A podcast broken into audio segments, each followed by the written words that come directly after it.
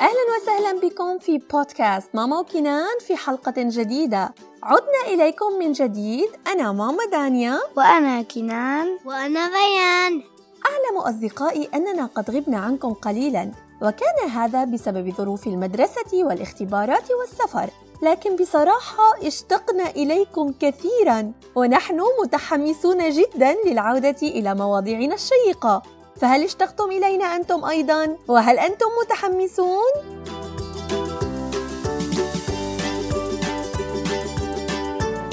حلقتنا اليوم جميلة ومميزة سنتحدث فيها عن موضوع يحبه الأطفال كثيرا ويكاد لا يخلو أي بيت من قصة أو كتاب عن هذا الموضوع كما أننا سنعود في هذه الحلقة إلى زمن قديم جدا إلى ملايين السنين وسوف نتعرف على مخلوقات عاشت في ذلك الزمان فهل من الممكن أن تتوقعوا عن ماذا سنتحدث؟ هل أخبرهم أنا يا أمي؟ نعم بإمكانك إخبارهم إنهم الديناصورات نعم صحيح أحسنت سنتعرف في هذه الحلقة على الديناصورات. وبالتأكيد أنكم تدركون أن هذه المخلوقات قد اختفت من عالمنا تماما منذ زمن بعيد. ولكن من المهم أن نتعرف على نشأتها وأسرارها وكيف ولماذا انقرضت ومتى انقرضت. هيا إذا إربطوا الأحزمة لنبدأ بالطيران والعودة في الزمن حوالي 66 مليون سنة إلى الوراء. هل أنتم مستعدون؟ سوف نبدأ. على مدار ملايين السنين الماضية عندما لم يكن هناك أي بشر على سطح الأرض كان هناك حيوانات عملاقة تعرف باسم الديناصورات وكانت تسيطر على العالم.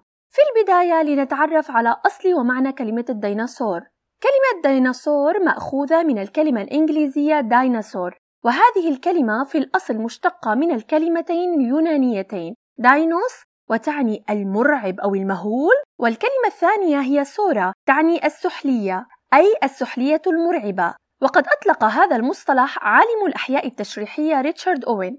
ولكن في الحقيقة إن الديناصورات ليست نوعا من أنواع السحالي بل هي نوع من أنواع الزواحف لكنها كانت أضخم وأكبر حجما بكثير من كل المخلوقات التي عاشت في ذلك الوقت وهل كانت ضخمة جدا؟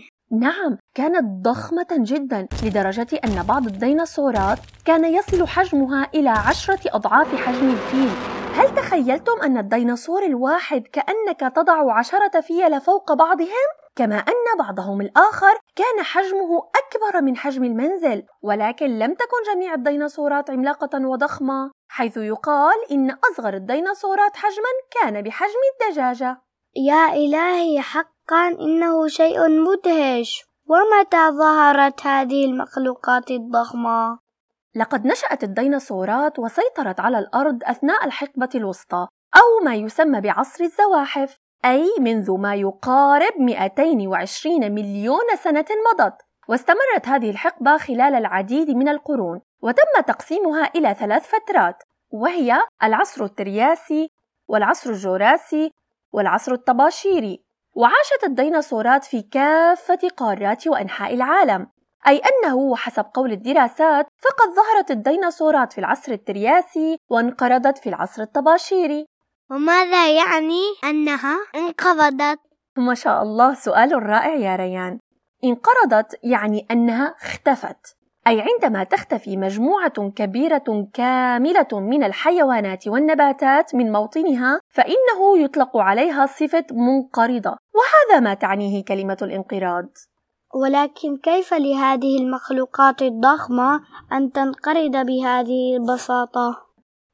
سؤالك جميل أيضا نظرا لأن الديناصورات قد انقرضت منذ زمن بعيد قبل أن يظهر البشر على سطح الأرض حتى فلا يمكن للبشر سوى معرفة القليل عن هذه الحيوانات فقد قال بعض العلماء أن الثورات البركانية الهائلة على مدى مئات الآلاف من السنين ربما ساهمت في انقراض الديناصورات في نهاية العصر الطباشيري حيث شهد هذا العصر نشاطا كبيرا في الزلازل والبراكين ومن الممكن أن تكون هذه أحد أسباب انقراضها. بينما قال بعضهم الآخر أنه انقرضت الديناصورات بسبب اصطدام أحد الكويكبات من الفضاء بسطح الأرض حيث افترضوا أنه أرسل كمية هائلة من الحطام والغبار في الغلاف الجوي. مما حجب ضوء الشمس فانخفضت درجة حرارة الأرض وانعدم الضوء مما أدى إلى موت النباتات وقتل ثلاثة أرباع الحياة على الأرض ومنذ ذلك الحين استمر العلماء في النقاش حول أسباب هذا الانقراض الغامض حسنا طالما أنها انقرضت منذ ملايين السنين كيف عرفنا بوجود الديناصورات إذن؟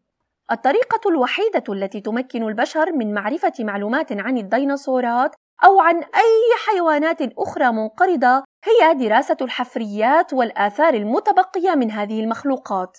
فقد وجد العلماء بعض عظام الديناصورات في التربة أثناء الحفر والتنقيب، وهؤلاء العلماء الذين يدرسون الحفريات يعرفون باسم علماء الحفريات، واعتمادا على ما وجدوه يستطيعون تحديد عمر الديناصور وحجمه ونمط حياته ونظامه الغذائي والعديد من المعلومات الأخرى.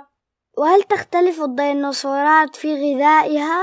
بالطبع، فالديناصورات حيوانات متنوعة جدا تضم حوالي ألف نوع من الأجناس المختلفة من حيث الشكل والحجم وأسلوب الحياة والغذاء فمنها المفترس الذي يأكل اللحوم ومنها يأكل الأعشاب ومنها الزاحفة ومنها الطائرة ومنها من يمتلك مخالب ومناقير حادة والعديد من الأنواع الأخرى وماذا عن صغار الديناصورات؟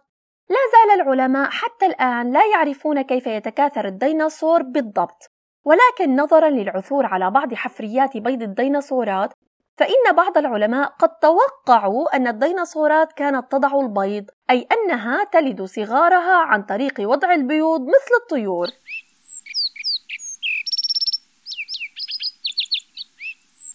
أنا أحب الديناصورات يا أمي وأتمنى أن أصبح عالم ديناصورات.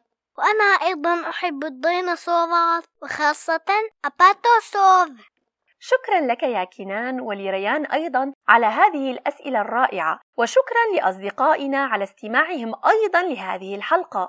أتمنى أن تكون قد أعجبتكم. وإذا كان لديكم بعض المعلومات الغريبة عن الديناصورات شاركوها معنا عن طريق التعليقات أو أرسلوها بأصواتكم المميزة على حسابنا على الأنكور حتى نشاركها ونسمعها مع الأصدقاء. لا تنسوا متابعتنا على حساباتنا على منصات التواصل الاجتماعي بودكاست ماما وكنان وعلى منصات البودكاست أبل بودكاست جوجل بودكاست ساوند كلاود وسبوتيفاي وإلى هنا نكون قد انتهينا من حلقة اليوم. ألقاكم في حلقة قادمة. إلى اللقاء. مع السلامة.